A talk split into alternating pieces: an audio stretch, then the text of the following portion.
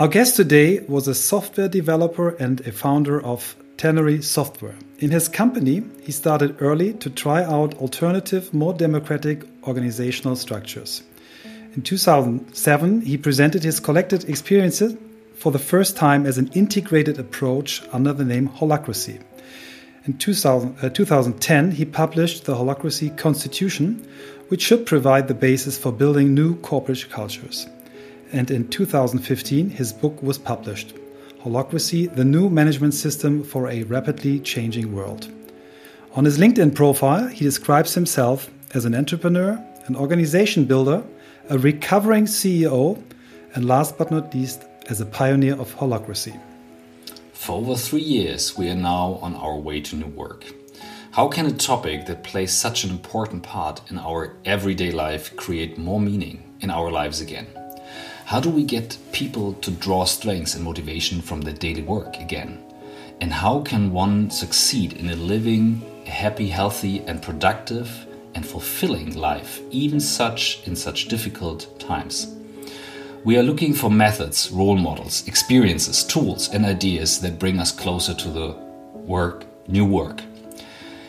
We are always concerned with the question of whether everyone can really find and live what they really, really want in their innermost being. You are at On the Way to New Work today with Brian Robertson himself. Wow! Thanks for having me, guys. That is so nice, Brian. We are so we are so thrilled that we that we finally come together, and uh, it was so the whole process was so smooth and so nice. You reacted so fast on LinkedIn, and uh, yeah, we, are very very um, thankful that you take the time for us to to do this uh, podcast with you, uh, as we believe that you are one of the driving forces uh, on our planet for for the topic we call new work. I think in the U.S. you you more talk about the future of work, but we are yeah, we are using new work because there was this guy in, in Ann Arbor um, uh, who created this phrase of new work, the new work movement in the 70s, 80s. Frithjof Bergmann, I don't know if you, if you met him. Um, he, I think he just turned 90, um, and so we use new work. But but very often when we talk to people in the US, they say, "New? What do you mean with new work?" Future of work. Yeah, that's that's yeah. the US version, yeah. I think, equivalent. Cool. So how are you today? I'm doing great. It's uh, a beautiful day in Austin, Texas, where I'm, I'm based here, and uh, we don't really have a winter here. We have uh, we have just perfect temperature and and too hot. Uh, I, we have, I can tell you today. So here it's snow, rain. That's the mix in Hamburg you have with over 130 days of rain. So. So we all so give you guys a setting uh, who are listening. We are all at different locations. Michael is in his uh, office. I'm at at home with the kids in the background. I hope uh, three and five year old kids uh, know by now how a conference works. If they don't, I mute myself. And you're in Austin, Texas, so thank you for making that possible. That's great. Yeah, we we almost every uh, podcast we we start with the question. Uh, which became the question of the questions. Uh, how did you become the person you are now? Oh man, I love how broad and deep that question goes. Um, so, um, I. I guess I don't I don't know where to start, but to pick somewhere, I'm going to start at about age six. That's I, um, cool. About six years old, I started coding. I started programming. That's about when I learned to program, six and seven, um, and I, I, literally learned to read on software development books. Um, I uh, my, my teacher said I was slower than a lot of the other kids to learn to read, and it was really lack of motivation. But when I, I found out that these computer games I loved could be could be created, you know, I I, uh, I suddenly wanted to to figure out how to do that, and um, uh, I found a, a, a, basic programming manual and learned to read so I could read it, and uh, started coding uh, throughout most of my childhood, um, and went into some pretty in, in-depth, intense coding. Very young. Um, ended up uh, throughout throughout earlier in life, I would stop showing up at school for a large part of the school day so that I could I could code more, and I'd, I'd end up coding all night and then sleeping in and missing half the school day. Uh, and I loved this the creation of it. The the I think people that don't code probably think of it as more mechanical or something. Or sometimes I get that to me, it's art. Uh, it was it was this this crafting, creative process, and uh, unlike you might have a, you know a stereotype of, of a, a, a, kid that's coding like that of being a little bit reclusive, but that wasn't me at all. I was very social as well, so I'd I'd connect with friends and we'd we'd have these creative projects. We'd build games. I would get somebody to do the art and somebody would design it and write it, and I'd, I'd code it, and um, so I just love that and. Uh, ended up becoming such a passion. I dropped out of every school I was in. Um, I dropped out of uh, middle school and talked my way into high school anyway. I dropped out of high school after a year and talked my way into a college. I uh, dropped out of college after a semester. That didn't work either. Um, so I, I, entered the working world very early. Um, it was. Uh, um, well, I'd started a couple of I started a couple of online businesses as well when I was a teenager. Um, this was pre-internet, uh, early online networks, and um, I taught started teaching other people to code, and uh, so I was a little entrepreneurial and started you know building something. And then I entered the working world, and I loved the the, the coding, but I, I, quickly found working in a team uh, uh, you know of any size, there were so many obstacles to to creating uh, together, that, and the obstacles were not technical. And this was a bit of a surprise for the, uh, I mean, 17 year old me, right? Like, um, I was working in the aerospace world. Um, at my 18th birthday, I joined this aerospace company and I was building software that would fly satellites to Mars and, and things like that. It was really cool 3D visualization Whoa. software. Yeah, by the time I was 20, I was in charge of the entire architecture for their entire next generation of product suite. Um, and but but I, I learned the obstacles were not technical. Uh, the biggest ones we faced seemed to be human. Um, they seemed to be in the design of how we work together. And I certainly at that point had a mind for looking at design of complex dynamic systems. And when I looked at the design of our, our organizations, they made no sense to me. Uh, the, the politics, the bureaucracy, it was this was a mess. And I had the sense there's there's got to be a better way. And I uh, I left the aerospace firm to join a early dot com era, like beginning of the internet days, um, and build their technical team and and found even when I was in charge of the entire tech team, something was off. I still couldn't build what I wanted to build. Uh, so I started my own company. Um, I was uh, 21 at the time. I, I, started my own company, a software firm, and I used it as a laboratory. For me, it was how do I build the kind of environment, the kind of working environment that would allow everyone to bring their full creativity, their full passion, and their full humanity um, to create together you know? And, and i had no idea how to do that but I, I, had a sense of some of the obstacles. So for years following that i would just experiment right? I would i would um, try things. I try every technique and idea and process and method and, and anything i could think of or design or create myself and most of my experiments turned out to be terrible ideas and we threw them out but but we learned from every one of them and and then they got better and better and better and and uh, one other story I'll share is just a formative moment along this journey. Um, it was right at the beginning of starting my my, my software company and, and creating this laboratory to experiment with new methods.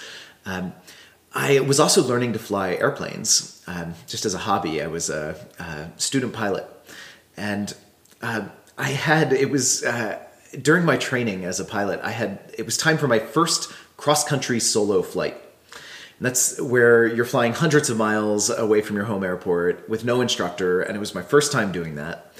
I had 20 some hours of flight time under my belt at this point. So I'm a novice. And they actually let you get up in an airplane alone, by the way, with 20 some hours of experience. I was shocked. Right. Like totally on your own. Like totally on my own, yeah. The, no instructor with me, wow. on my own. I had 20 some hours of flight experience, right? Yeah, I was I was shocked they even allowed that, but that's how it works. And so I get up and I'm I'm flying. I, am I'm, I'm overwhelmed. It's there's a lot to manage, and as I'm flying along, the low voltage light comes on on the instrument panel, and you know they don't teach you much about the hardware of the the airplane at this point. So I really didn't know what that meant.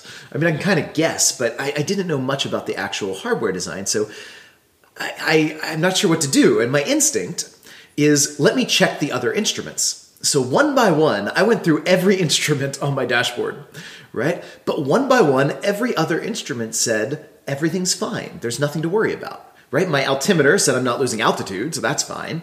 I'm not losing airspeed. Airspeed indicator's fine. I'm navigation's on course. I'm perfectly on course. right? I, I, every other instrument is reporting no anomaly, everything's fine, except the low voltage light. So what I end up doing is figuring this must not be that big of a problem, right? Only one instrument is reporting anything wrong. So I'm just going to assume it's not a big deal. I'm going to ignore it and I'm going to keep flying the airplane. Uh, turns out that was a terrible decision. Right? Turns out the low voltage light was actually tuned in to different information than all of the other instruments on, on the dashboard, right? But uh, so it was a very bad situation. I, I nearly crashed the plane that day. I ended up completely lost in a storm with no lights, no radio, no navigation, nearly out of fuel, and violating international airspace. Right? So it was all around a bad deal. Um, I, I, did make it down, barely. And as I'm reflecting on this, you know, and th- this this is about as close as I've gotten to a near death experience, right? I, I, I was I was pretty uh, pretty near panicking at one point there. Yes. Um, and you know, as I'm reflecting on this, what would become a pretty life changing experience, I realized this is what I'm doing in my organization. This is what I've always experienced in organizations. Often, we humans become the sensors, right? We are tuning in mm. to the organization's reality, right? We're the instruments in, in this, this flight. And often, it's one lone person who senses something that no one else does. And I realized this is what drove me to start my own company. I had been the low voltage light. I was the one sensing things and finding it nearly impossible to drive change from what I sensed. Right? I, I, I would run into all of these obstacles in the organization mm around me that stopped me from driving change. And I think the same was true for almost everyone around me as well. Right? We're different people, we sense different things, and it's often very difficult for one person to drive change from what they sense. So we end up outvoting the low voltage light right? Outvoting the one person that does see something real because not enough other people understand it, or even when they do, they can't drive change in the system.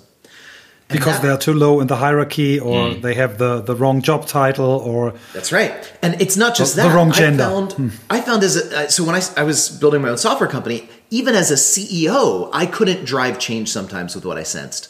So it, it's not just the too low in a hierarchy. That was my first assumption, and that's certainly true. But it's often true even for people higher in the hierarchy because the system isn't designed to make change easy. So often I would sense something as a CEO that I wanted to be different and still have a difficult time reorienting the system to integrate that wisdom. It was easier mm. than when I was on the front line for sure, but it still wasn't easy.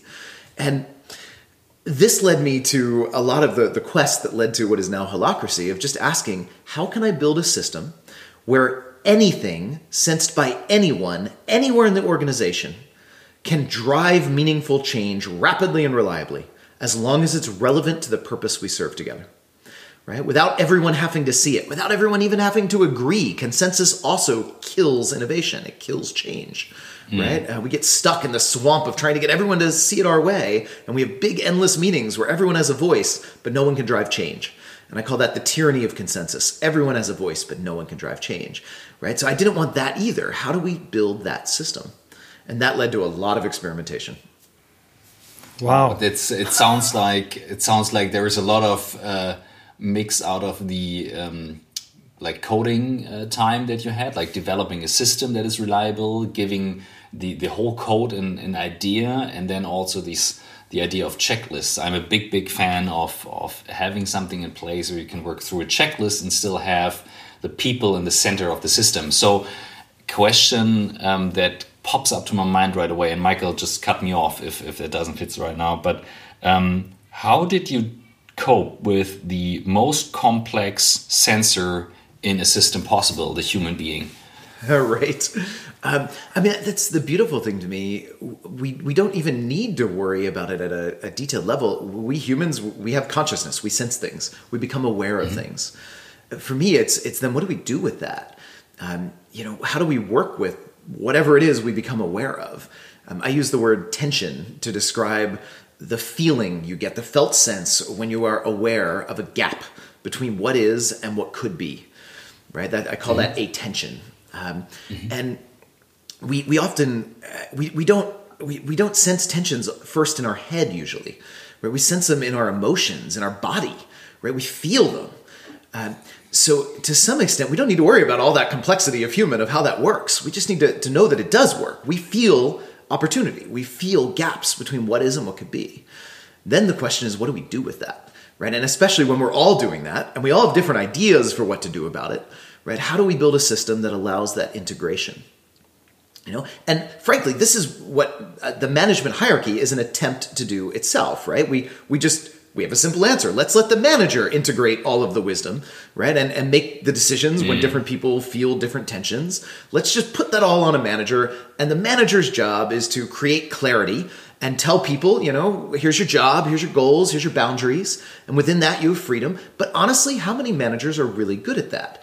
Very, very few. They instead micromanage because it's just much easier. And when you get a manager who's really good at avoiding micromanaging and really does create clarity and integrate all the tension sensed by everyone around them into here's your clear structure and clear goals, go lead within your areas. When a manager gets really good at that, they get promoted and they get replaced with a manager who's really bad at that because there's not enough of them to go around right there's there there can't possibly be enough to go around that that is ridiculously hard work especially without a framework to help. And it's hard work to centralize on one person because that one person isn't directly sensing all of these things that everyone on a team is sensing. Right? So for me the question is not how do we we centralize that in a manager and say go magically do this mm. thing it's how do we build a framework where everyone can be involved in the work that we think of the manager typically ideally doing? How do we get more people involved and give them guide rails give them a framework mm. that makes it easy or easier for them to take whatever they're sensing whatever tensions they're aware of and use them to drive meaningful change into how we work together the processes the checklists right the, the expectations we have of each other? Those are the things we need to structure and we can do a lot better than centralizing that and telling the manager their job is to integrate everything. That's really hard. Mm. Yeah.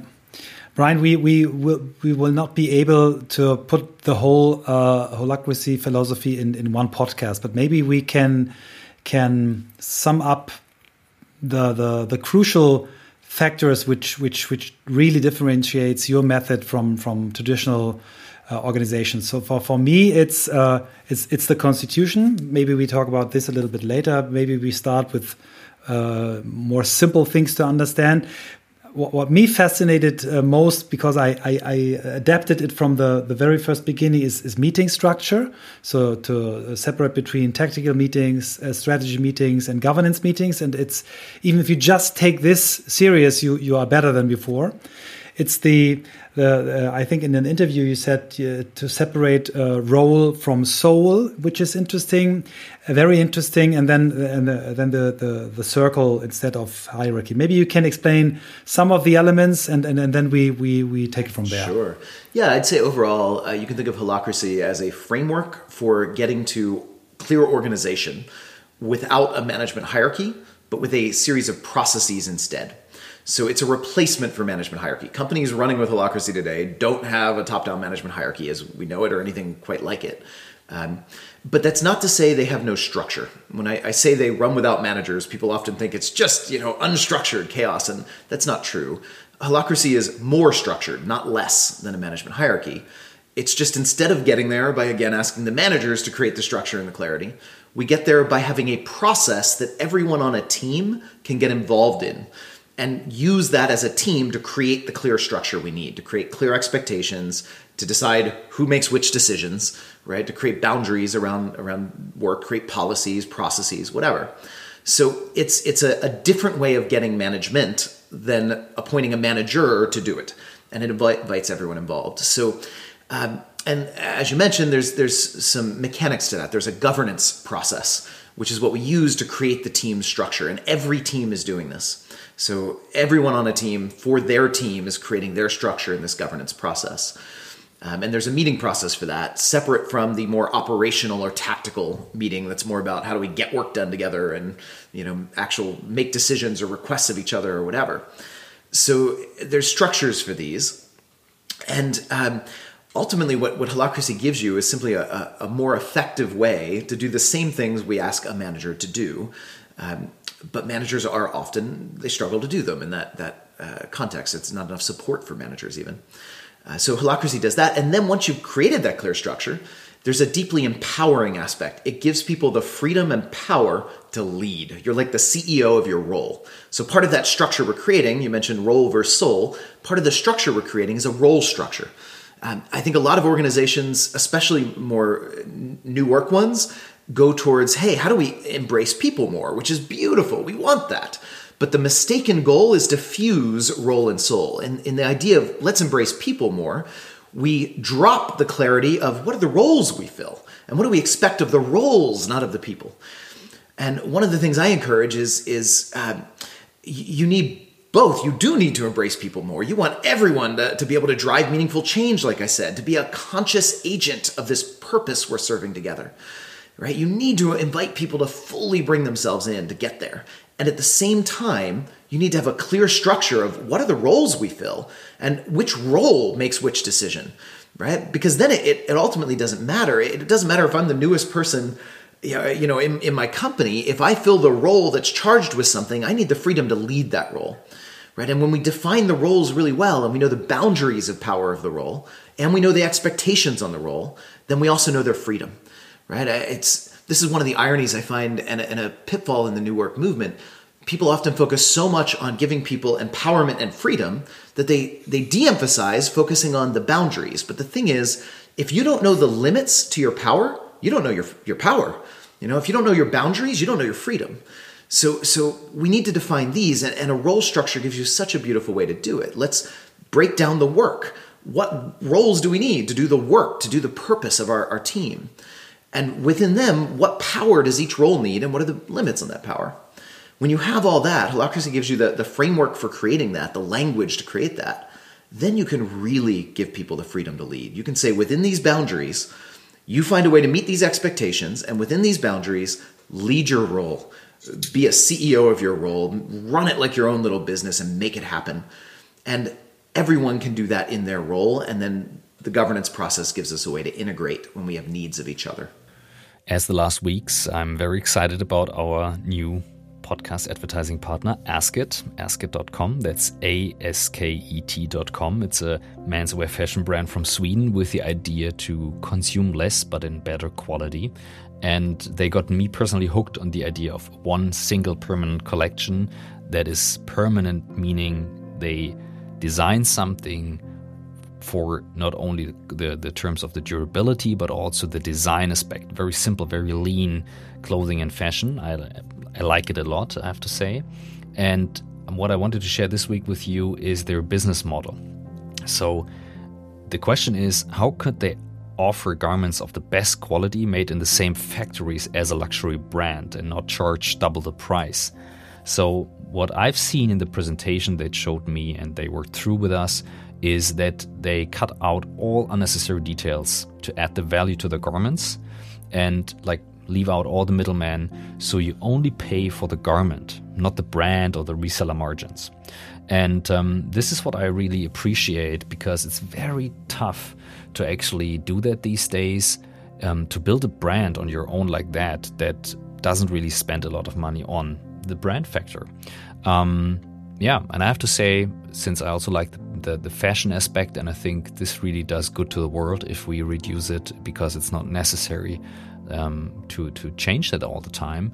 Um, I really love my very minimal clothing and and fashion um, closet, so um, I'm a big fan, and I'm very thankful that we have a advertising partner like that that is that, who's doing something good actually, and um, you can do that too. And you should ask yourself the question: if you really need clothing, if you don't need any more clothing, you shouldn't visit asket.com. But if you really, really, really need new clothes or buy gifts, then visit asket.com. This is spelled A S K E T.com and have a look. And um, yeah, I'm really excited to hear what you think. I think it's a great idea. And now have fun with the rest of the episode was the topic of of defining the roles the very first thing you tackled? Did you start with that when you when you came up with the system and and came it to you or did you like were you clear that the defining roles and, and I, I love the idea of role and soul that that was the focus point? Yeah, that was one of the the very beginning things. I, I started like most people in the new work movement realizing hey we need to to actually embrace people more. We need to mm. it's almost like i think the modern business world um, it, it, tends to treat people like just mechanical cogs, right? And and it, it, it does not invite them to fully bring their full human expression.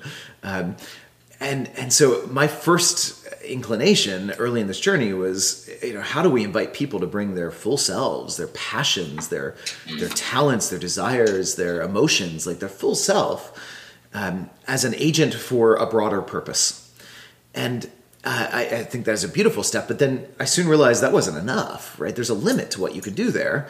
As soon as you do that, everyone's bringing them full selves, and we still don't know how to work together. We still don't know how to to, to make a decision about who does what, you know. And uh, and companies that, that embrace the people really well start feeling the pull towards consensus, where the default becomes, you know, let's just get everybody involved in everything, and then things start slowing down, and you start getting stuck. And so, yeah, early on that journey, we quickly realized we also needed a way to clarify who makes which decisions so that we don't get stuck all trying to make all decisions. I like this this um, concept of CEO of your role, and I think what what fascinates me is that you in in, in these, if I understand it correctly, um, in in these tactical meetings, that you are able to to uh, decide so many more on uh, make, uh, make, decisions on so many more points because you turned the system around. There's not one guy explaining what uh, one should or could do, and then everybody says, "Well, we could, but we should," and then the meeting is over. So I want to do this and this and that, and I need this and this and that, and just if if uh, someone else in the meeting has a real problem with it, he can say, "Well, we can't decide now." But if, if, if he does not show up, the decision is made. And so you are able to, to, to, to get so much more momentum in a tactical meeting than, than in any other system I've, I've, I've heard about. Is it, is it true? Yeah, we actually had one organization studied that. It was actually a government agency that adopted holacracy, and they they did a, a, a study. They actually Harvard Business School came in and did a, a whole uh, study on on the company's adoption. And one of the measures that they they looked at was before versus after six months of holacracy. Um, how many uh, meeting minutes does it take to get a clear action or clear decision from someone else when you need it? Right. So how many meeting minutes mm-hmm. does it take to go there? Right. And um, they measured that before and after, and the reduction was over ninety percent. It was over yeah. a ninety percent wow. reduction in the number of meeting minutes required to make a clear action or decision from someone else. And mm. if you think about what that means. That means you can either do the same work in one tenth the meeting time, less than that, mm-hmm. or you could do more than ten times as much in the same same meeting, right? Which I think is is really pretty remarkable. Um, and that is because we have clear structure. We know who makes which decision and what are the limits of that, or what are the expectations. And when we have something that that crosses the line of just an individual decision. And when we get to the realization that we need to clarify the boundaries between roles, who makes this decision? Then we don't do that in our operational fast paced meeting. We take that for mm. a governance meeting, for a governance forum, where we can really look at the structure and work on the team. In the tactical, we work in the team, in the business, mm. in the roles. And in the governance, we work on the team, on the roles, on the process right? And and knowing the difference enables us to go fast and tactical. When when we know somebody needs to make a decision in a role, it's their decision. They know the expectations. Go. And when we cross that and we realize, no, this is an issue where the process needs to change, the structure needs to change. We need to expect something new from people or whatever. Great, there's a better process to do that than try to come to consensus or make rapid fire decisions. And the governance process is custom designed for a pretty quick integration of those deeper structural changes.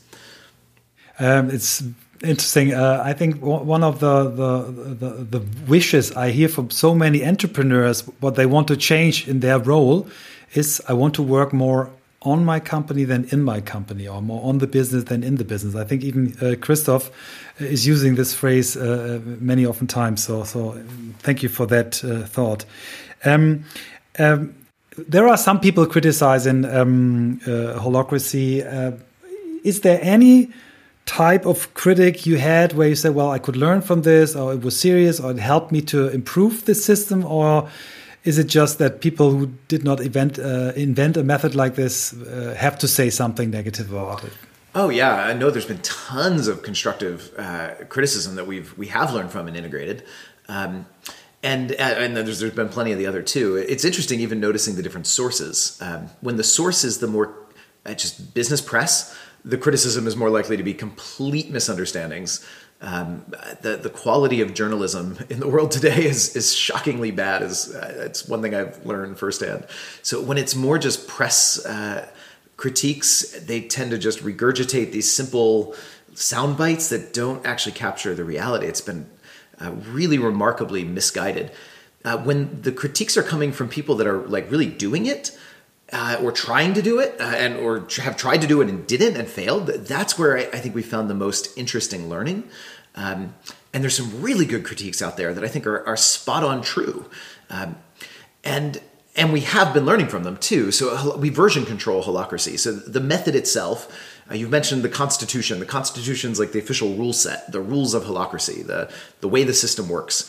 Um, and that, that's an open source document and we version control it in the same way you would an open source operating system for you know a computer. I look at it as a mm-hmm. social operating system, uh, and we're on version 4.1 as the official released version, but we're about to release 5.0. It's in beta now, and uh, we had about a hundred different criticisms that we we looked at and said this is real, this is true, this is harder than it needs to be, or gets in the way what do we change in the fundamental rule set to integrate the wisdom in this, this criticism? And it was about a hundred of, of those that drove the changes to what is now Holacracy 5.0 that's being released. So we are constantly driving the system's evolution based on the real world learning and, and critiques.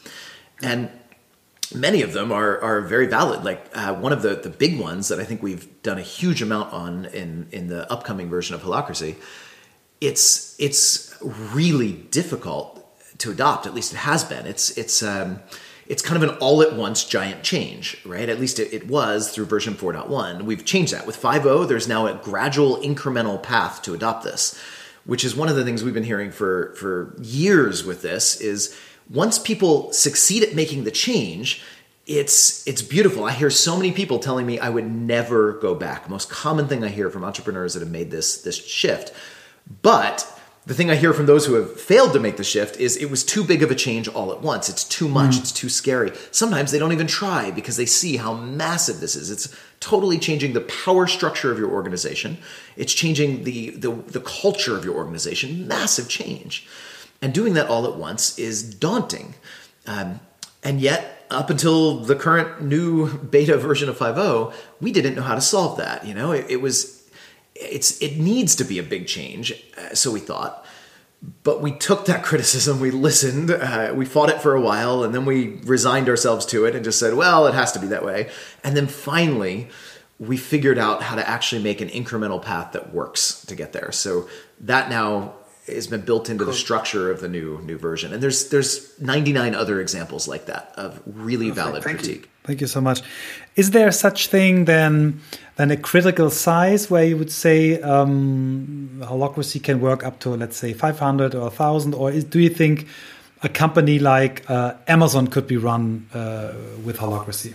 So from experience, I can tell you it works into the uh, several thousand, few thousand right? We have mm-hmm. had companies of that size running successfully with it.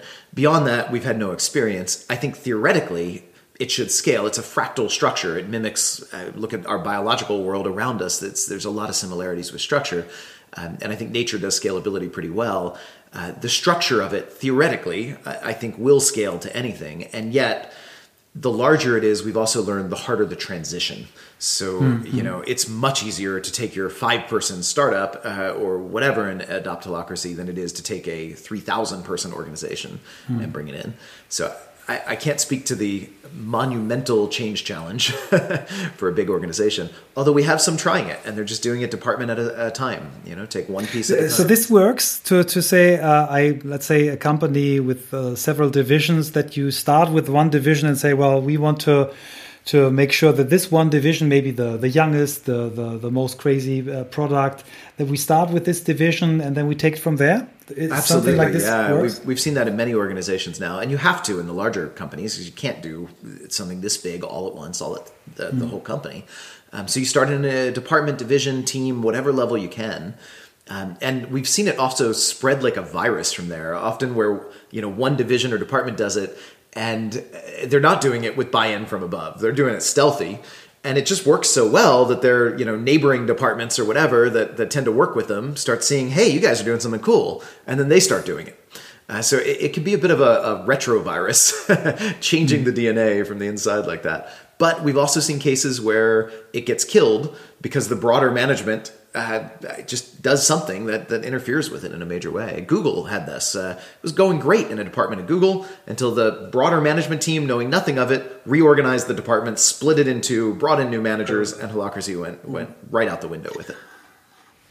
Um, is it um, is it easier to, to implement holacracy when you have a, a, company which is in the software business, where you have lots of software developers, engineers, people who are like minded, who are um, sometimes I, I, I have the feeling that that holacracy is the equivalent for a company what Scrum or design thinking is for the inventing of a product. Yeah. So Holacracy grew out of an agile software firm. So uh, the the principles are so aligned, um, and there are a ton of agile uh, teams doing Holacracy, and I, I, think you're you're spot on that parallel. Um, brings the same general principles to a lower level, a lower layer right? Agile methods of whatever form are how do you organize the software team to build software effectively? And holacracy is a lower layer uh, intervention. It, it's changing the fundamental power structure from management hierarchy to something that is more agile, more adaptable. Uh, and they're highly compatible. Uh, that said, to answer your question of is it easier in a software team, actually, my experience is no, it's harder. Um, and it, it's I, I, was fascinated by this because it grew out of that and it's as compatible as you can imagine. And yet what i've found is uh, it's actually the software engineers uh, any kind of engineer sort especially software developers uh, more often than not it's harder because they overthink it. Um, they, they try to understand it all intellectually instead of living it and doing it and learning by practice.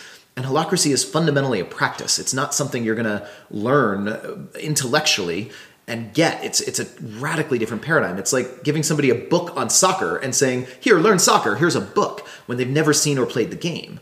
Right? You're gonna, I mean, or worse, give them the rule book of soccer. The official FIFA manual is 144 pages of rules. If you read that, you'd conclude uh, soccer doesn't make any sense. This is a bureaucratic sport, 144 pages of rules. This is stupid. But if you go play soccer, you might fall in love with it, you know, and you might actually learn to, to move and to do it and to move the ball down the field. And the same is true with holacracy. So if the tendency is to overthink and overdesign, you're going to get in the way. Um, so I actually find it works easier to adopt when you have people that are less prone to do that, people that don't care as much about the intellectual side of it. They just say, sure, if this is what we're doing, let's try it. And, and they do it, you know? um, but that said, once the software engineering team does, if they can make the shift, man, they're brilliant. I've seen some amazing coaches come out of that that team. I've seen some of the cool. best practitioners come out of that space if they can make the shift. For some seconds, um, I will switch into German because this message is just for our German audience. Liebe Zuhörerinnen und Zuhörer von On the Way to New Work, am Mittwoch, den 27. Januar um 12 Uhr auf Clubhouse werdet ihr die erste virtuelle Ausgabe von äh, unserem House of New Work, was wir schon physisch durchgeführt haben, äh, miterleben können, äh, wenn ihr möchtet. Wir wollen gerne äh, testen, ob Clubhouse, diese App, die Deutschland ja über Nacht im Sturm äh, erobert hat, für uns geeignet ist, mit euch in einen äh, noch intensiveren Dialog zu treten, als das über ähm, WhatsApp oder Instagram oder Facebook oder LinkedIn möglich ist. Ähm, wir freuen uns über möglichst viele von euch am Mittwoch, den 27. Januar um 12 Uhr auf Clubhouse beim House of New Work. What what were what were moments when you saw people falling in love with holacracy, like the, what you just described, saying like, okay, for example, attending to a governance meeting, or I don't know, what were typical moments when you saw people saying, "Now I got it, I love it. Yeah. Well, I'll give you one uh, story from my own company with one of our new employees. Um, so uh, this, this was uh, it was a beautiful example. So uh, I fill a role in my company. I'm filling it right now. It's called Holacracy Spokesperson. It's one of about 30 roles I fill. So Holacracy is a, a role-based system, but it's not just a role isn't the same as a job description. They're a little function, right? So I fill you know 30 roles. Um, one of them, Holacracy spokesperson, gets to do talks, and I do a lot of conference presentations, and I, I you know spread spread the word. We have another role called casting agent, and our casting agent role uh, was filled by this this new person just joined our team. uh, she, the casting agent role, has to book me for talks. And that means we get a lot of, of requests and invitations. So she has to, um, especially for conferences, she has to sort through which ones are worth the time. And she often would do that by negotiating with the conference organizer, right? Is there a speaking fee? What's the audience? What's the length, topic, location, all that stuff. And she would do that. She would build a relationship, you know, negotiate with them. And at the end of her process, she would present one to me and say, here you go, you know, uh, here's a talk. And sometimes I would look at it and say, no, I'm not going to go do that. It's not worth my time. Right? Either you know, wrong audience or it's not big enough or whatever, you know? And she felt so disempowered. She had built a relationship, spent a lot of time and energy, and then it's dead at the end of her process. So, you know, she was frustrated, understandably so, and she brought this up in our governance meeting of our team my spokesperson role, her casting agent role, and she proposed adding an expectation onto my spokesperson role. And that expectation was that my role would be expected to document the criteria I was using to decide what to accept or reject for an engagement. Right? And then align with whatever criteria I documented. So that she said, if I could see that criteria, I could then assess myself at the beginning and not waste all that time and energy. And the governance meeting is a very specific decision making process. It took two minutes in that meeting, right, for that expectation to get added to my role so that after the meeting, she could turn to me and say, Okay, so when do you think you're going to have that done for me by?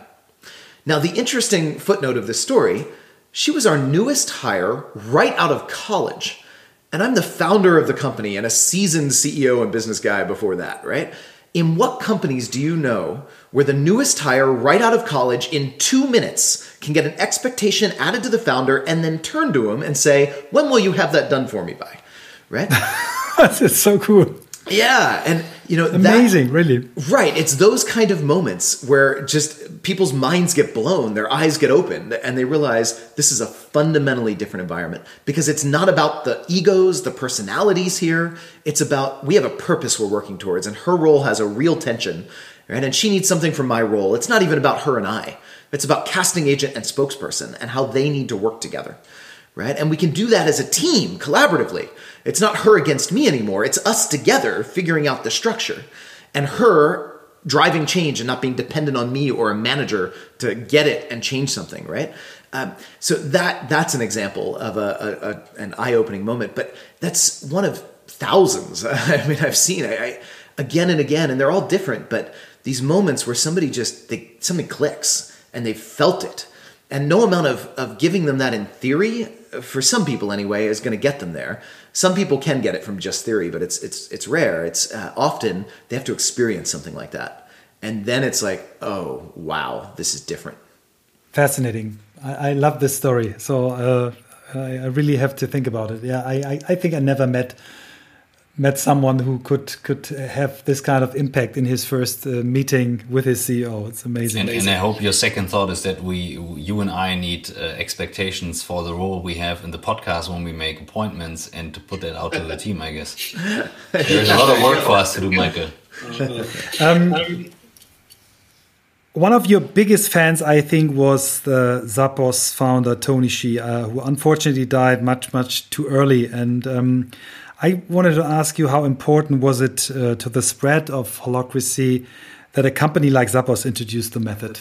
Uh, it was it was so so fundamental for us. Tony Tony did um, uh, the biggest service I think for for the the holacracy movement um, of nearly anyone. It's we had a few of these moments. Before Tony, it was actually David Allen who wrote the book Getting Things Done or the GTD method.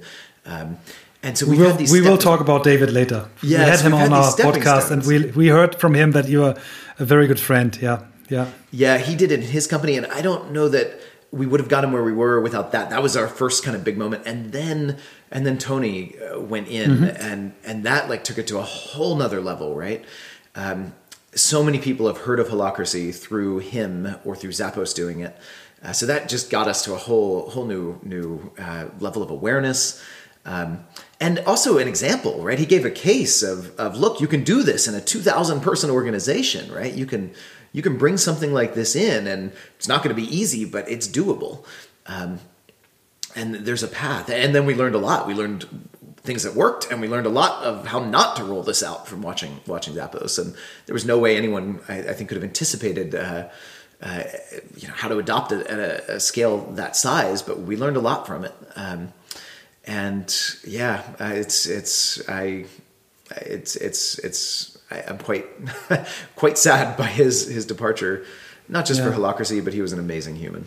Yeah, I uh, I'm ve I'm very big fan of uh, of a quote of him. I think it is in in, in your book uh, where he um, made this side by side thing uh, uh, comparing the organization of a city with a company, where he points out that if a city doubles the number of people living in the city, um, innovation or productivity goes up around 15%. And if you double the size of a company, typically uh, it does not happen. And um, I, I, like this where he said, well, in a city, you have a government which sets rules, but, but within these rules, you decide whether you rent a flat, a home, a house, buy a house, uh, go by car, or do a um, um, take the, the, the underground or whatever. You, you, you take decisions. You decide uh, whether you send your kids to an ex- college or whatever. Lots of money involved. You, if you buy a car, whatever, and then you come into your company, and then you have to ask for uh, a hundred dollar check for for a little travel or whatever. So I, I really love this uh, this example. Yeah. Yeah, that was actually one of Tony's first things uh, I ever heard from him when we met. Um, he shared that that study that found that and said, "I'm looking to figure out how to run my company more like a city with more freedom uh, to experiment, to innovate, to adapt." Uh, and he said, "This looks like something that could actually achieve that. Is is that true?" and I think he was spot on. Um, it gave a yeah. framework for running an organization more like a self organizing city. So now comes the question of the question uh, uh Did David Allen implemented holacracy um, before you implemented getting things done, or which way around was it? oh no, I was I was a huge fan of getting things done well before he ever knew I existed. Um, okay. Getting things done, I. Uh, it's so fundamental. Sometimes people ask me, "What's what's your spiritual practice?" And I will I will half only half jokingly refer to them and say, "Getting things done." GTD, right? It's it's it's this beautiful practice of managing my own attention, my consciousness. I look at it as so much more than just an organizational system. And I ran into that in the beginning of building my software company. And in fact, it influenced my thinking in the development of Holacracy itself. It was tasting what real clarity uh, was like and the way mind works. Uh, it really was a spiritual practice for me, and I learned a lot about the nature and workings of my own consciousness and mind by really rigorously applying his his thinking, and that itself informed the development of holacracy, which uh, you can look at almost as getting things done gives you this framework for how to when you have something in your own work you know, how do you organize it and manage it to to keep your own work organized but as soon as that crosses to you need something from someone else in your team GTD is that's the limits of it, right? And Holacracy kind of adds this layer on top of it. Um, I think GTD is a, a fundamental, almost uh, cornerstone or foundation of Holacracy. It's Holacracy is in many ways built on top of. You have good individual self-management uh, practice. You have a good individual way of tracking your own stuff in your work. But now, what about when you need to do that at a team and process level? And um, so, David, I, I first met him. We spoke at a conference together, and um, it's rare that I feel like a, a sense of giddy nervousness with with meeting somebody, but he was I was such a fan of his, um, and I just uh, I was so hoping he would see what I see in Holacracy, and he did, um, and he adopted it in his company. He's now one of my board members and a close friend, and just an yeah. amazing human. I had the privilege of getting yeah. to know. We had him in our uh, episode 200, and he was so full of uh, love and supportiveness when he was talking about you and your organization. And uh, so I, I, I, was so happy that that we finally uh, will have the chance to see you again in our, or to hear you again in, uh, in, in our podcast. So um, on your way over the last 20 years, what, what gave you inspiration? Beside that, you're testing everything, which inspires you. But did you read some books? Who, who was a person who, who give you, gave you inspiration? Or where do you get inspiration? Oh man, so so, so many. Um, so uh, really, really early in in my journey of uh, right right when I was building my own company at the very beginning, uh, I read a every business book I could find just about, but one of them um, was from an author named Barry Oshry, and he's written a couple of books now, Seeing Systems and Leading Systems.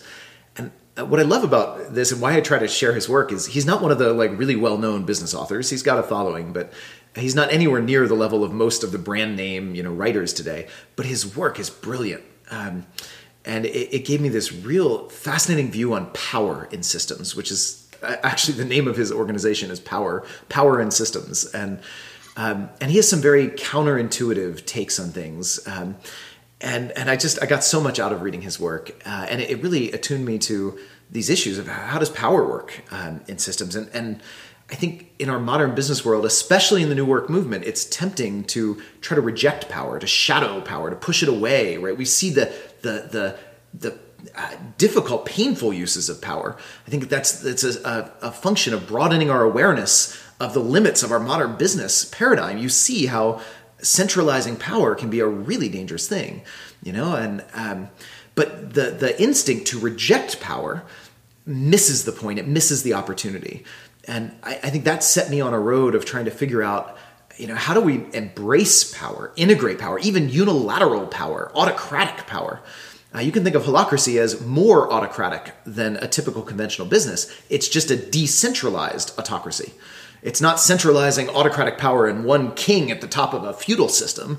It's decentralizing it, but it is giving you and you and you, everyone, autocratic power to be the CEO of their role. So it's embracing power, but it's also embracing interdependence and interconnection, right? And and this polarity is is one that um, I really got a lot out of from originally Barry Oshry's work of of really the the the power of power, if you will.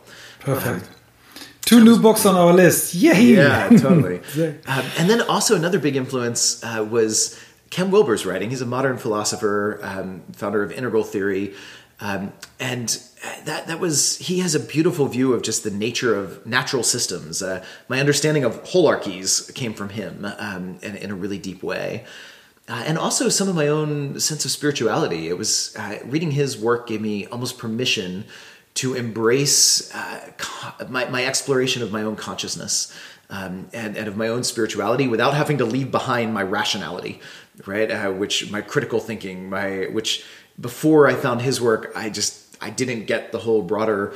Uh, you know, religion thing in the mythic sense, it just didn't make sense to me, and I, I was very rational. Um, and I think his work opened me up to to embracing um, something without losing the rationality and the rigor of thought, but to also feel into. I can take a rigorous, rational approach to exploring consciousness, um, and that sent me on a whole spiritual uh, journey. Um, and uh, that ultimately sent me looking for uh, now the other side of where I am now and how I capture some of my own own purpose. It's not just about uh, making more powerful companies, uh, it's also about bringing more love into business. And I want the integration of that. Um, how, do, how do we find and create environments where there's more of a, a, beautiful union of power and love, where we can own our sovereignty and our power and be powerful together, while also being totally interconnected, interdependent, holding space for each other, allowing others to have their sovereignty and connecting in love instead of in politics, which is what we have so much today, you know. Um, so yeah, those were two two formative influences anyway. Anyway, for big big ones. And um, what what came to me was when, especially when you say like talk about power and CEO of your role, you're then also the leader of your own life. Um, so everyone is now a leader of their own life, and it, it is it that that the COVID nineteen situation where people are now even more remote was a big time for Holacracy because he said, well, this is already what we had built in, or what are the typical challenges for leadership? Because that's what we talk about a lot. And it seems like you have a lot of leaders now in, in, in the company because they have to lead themselves or their role at least. Yeah, I actually think remote work in general um, just increases the need for clear frameworks of all sorts, right? You better have a better way to run meetings if you're going to do them remote. Meetings are, you know, when you have a, a shit meeting structure, it's hard enough in person, but you can kind of manage it. But good luck doing that virtually. It's even harder. Or if you don't have a good way of a framework for how your team's going to work together and who's going to do what, right? If you're in the same office, you can kind of cover that up some. If you're a manager, you can just walk around and manage. But in a virtual environment, you need a good framework. So everything we're seeing is uh, this environment has increased the need for holacracy. and at the same time, it's uh, Holacracy was it's ideal for it. It's my company's been virtual since the beginning. We've been my current company. We started about 12, 13 years ago now, and um, we started virtual at the the very start. So it's um, it's kind of ideal for it. Uh, oh, and the other thing you mentioned, I wanted to speak to the, the um, kind of being more sovereign, more powerful in your own life. One of the things I most value about this work uh, holacracy specifically, but I think any really good new work paradigm that does this well, uh, it's not just for work. It's I, I, sometimes call holacracy a stealth personal development practice. Right, I had uh, one woman at Zappos actually came up to me after three or four months of doing holacracy there, and she was so excited, and she said, "I finally got it." I got what my therapist has been trying to teach me for the past two years. nice. And and it was about her own intimate relationship and how to own her own sovereignty without being codependent, but still being loving and connected while owning her own own power and voice and not being victim, but also not being codependent. Right? And she said, it two years of therapy and I couldn't figure this out. Three months of holacracy, it all clicked and I now know how, in a way I never had before, to own my sovereignty and my power without codependence and without victimness in my personal, intimate relationship. Wow. And, and she runs her family now with holacracy or what? there are actually people doing that. Interesting. But um, yeah, it's, it's, I mean, what a beautiful thing when our workplace can be a, a crucible for personal development, you know? Wow. to me, that's, that's, uh, I mean, that touches my heart, you know, when I hear stories like that. Um, yeah, it's like it's it uh, the, the, words I'm looking for the English words, but it's like uh, it's more a dedication to the role than subjectiveness, like Unterwerfung, subjection, like like putting yourself under another role in the hierarchy. And yeah. it's it's this moment when you dedicate yourself for example, uh, being in a family and realizing, well, we won't be out of a lockdown for the next month, so you can yep. either uh, uh, like go every day with with a bad looking face and like, oh, I don't like that, or you say I dedicate myself to what is possible now and try it, to push it to the limits, um, and see what it does to me. And um, I I really I I Michael knows that um, when we talk about holacracy, I'm I was always very careful but I have a totally different feeling now when I hear you talking and sharing that because there sparks something where th this thing where like reading the rules of holacracy didn't help me. Um, but getting a feeling, getting a sense from it, even if we don't practice it here, but like from you, that that really helped. And um, it dawns to me that this could be something really big in terms of this now more continuing, challenging remote work that we are in right now. Yeah, I think it's more needed now than it ever has been. Uh, partly for remote, but also partly Holacracy helps an organization adapt and harness creativity and consciousness from everyone within. And I can't think of a time in my entire life where the business world has needed to adapt at a, a bigger scale uh, more uh, than now, right? It's it's um, even in my own business, you know, when COVID hit, half of our revenue instantly disappeared, right? Uh, all of our main services, in-person trainings stopped um, a lot of our coaching clients, which we all did in person, like that had to change. Our business, we've adapted. We're now stronger than we were before it hit, but uh, which is great. Like we literally are stronger. I'm grateful for the impact of COVID on our business, even though the initial impact was half of our revenue disappearing overnight, and and that's because we were able to adapt to the new reality, the new world, uh, rapidly, quickly, and effectively, and harness lots of wisdom from everyone in our, our team. And uh, so it's not just remote it, it, there is a higher need for adapting now, and I think we haven't seen the end of that. I think that's going to continue for a while. Yeah.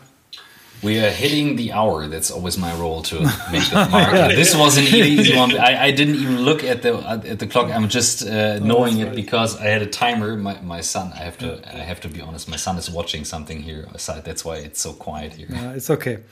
Uh, you do this role very, very good. Uh, thank you for this over 240 episodes. Your your role uh, was perfect with this.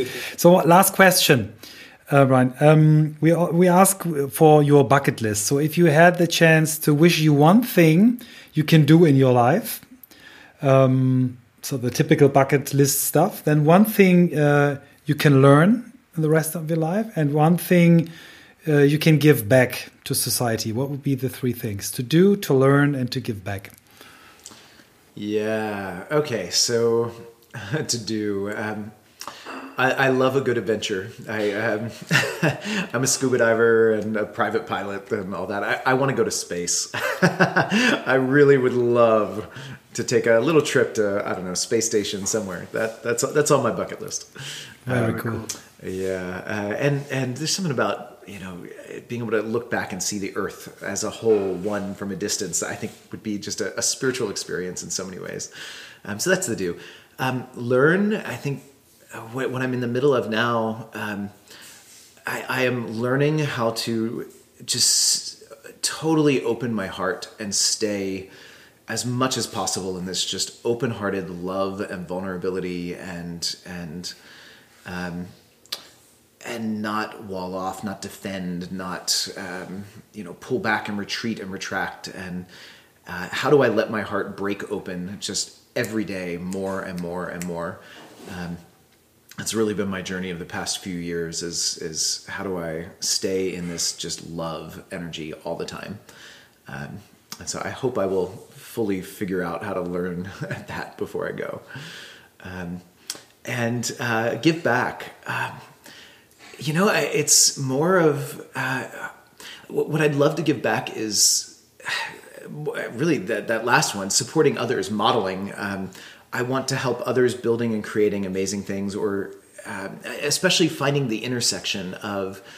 Uh, I, so I, I'm attracted to people that are at the intersection of exploring and deepening consciousness and love and and you know that kind of journey but also building something, doing, uh, creating something new in the world. The people that are at the intersection of those, the consciousness explorers, spiritual seekers, whatever, and the entrepreneurs, the builders, the doers, the people in the center of that, I want to help them. Um, and I, I, already do this some. I, I, do some angel investing and, and support people in that that space. I do um, some mentoring and some advising, and and I want to do more. I want to help create spaces and support structures and networks where those people um, can go out and do their unique work in the world and evolve our broader consciousness and systems around us.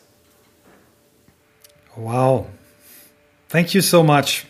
Thank you, Brian. You, you definitely changed um, a lot for me today, I have to say. Um, that uh, made a big impact on me and what is possible. And uh, Michael, also to you for. Uh, getting on with this experiment with the kids. I had to struggle in the meantime. I think nobody realized, but I was out of the room for a moment. and and my, my son is now sitting here. you did a great job. I was whole, the whole thing. I was thinking, wow, does he now ask the wrong question? No, you did not. It was perfect. Thank you so much. Yeah. Yeah. Thank you, both. Brian. Last last thing I wanted to say, uh, tell you, uh, I will be in in, in Dallas uh, in February. I don't know how much how far Dallas is from Austin but I think it's closer than from Hamburg. That's true. To Austin. um, I will let you know. Maybe we have the chance uh, to grab a coffee or whatever. I'm, I'm there with my my second company. We are doing a big sport event in Dallas.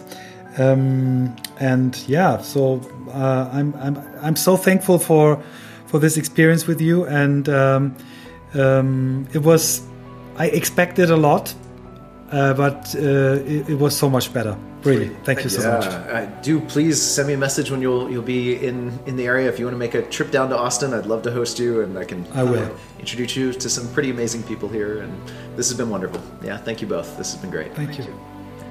Thank you so much. Good. So um, yeah, I have to say I was always the skeptical one about holacracy, and I have to say this changed today a lot, a lot. Yes. It's that simple, and uh, I, am really thankful that that uh, that we did it together uh, because uh, you had to uh, take care of your two kids and you had to pop in and pop out and. Uh, I think you were in a very, very good form today and had some very, very good questions. So I'm so thankful that we did this experiment. And your two kids are part of your life, and I'm so happy to have them within the podcast uh, through the walls. So thank you for this uh, nice hour together, and uh, yeah, see you soon. Thank you.